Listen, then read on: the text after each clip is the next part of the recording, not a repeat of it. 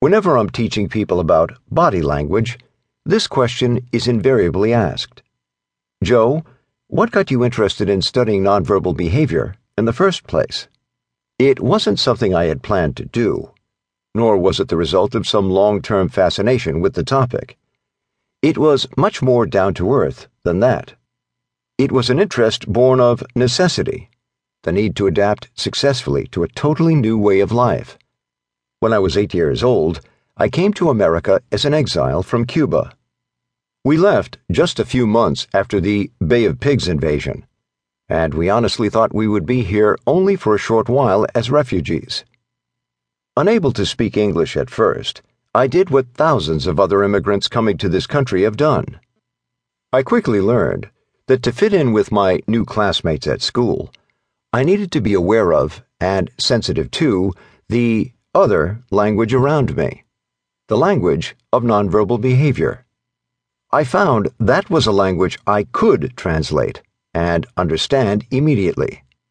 In my young mind, I saw the human body as a kind of billboard that transmitted, advertised, what a person was thinking via gestures, facial expressions, and physical movements that I could read. Over time, obviously, I learned English, and even lost some skill with the Spanish language. But the nonverbals, I never forgot. I discovered at an early age that I could always rely on nonverbal communications. I learned to use body language to decipher what my classmates and teachers were trying to communicate to me and how they felt about me. One of the first things I noticed was that students or teachers who genuinely liked me would raise or arch their eyebrows when they first saw me walk into the room. On the other hand, those individuals who weren't too friendly toward me would squint their eyes slightly when I appeared, a behavior that once observed is never forgotten. I used this nonverbal information, as so many other immigrants have, quickly to evaluate and develop friendships, to communicate despite the obvious language barrier, to avoid enemies, and in nurturing healthy relationships. Many years later, I would use these same nonverbal eye behaviors to solve crimes as a special agent at the Federal Bureau of Investigation, FBI. In the blink of an eye. Eye blocking is a nonverbal behavior that can occur when we feel threatened and or don't like what we see. Squinting, as in the case with my classmates described previously, and closing or shielding our eyes are actions that have evolved to protect the brain from seeing undesirable images and to communicate our disdain toward others. As an investigator, I used eye blocking behaviors to assist in the arson investigation of a tragic hotel fire in Puerto Rico that claimed 97 lives. A security guard came under immediate suspicion because the blaze broke out in an area where he was assigned.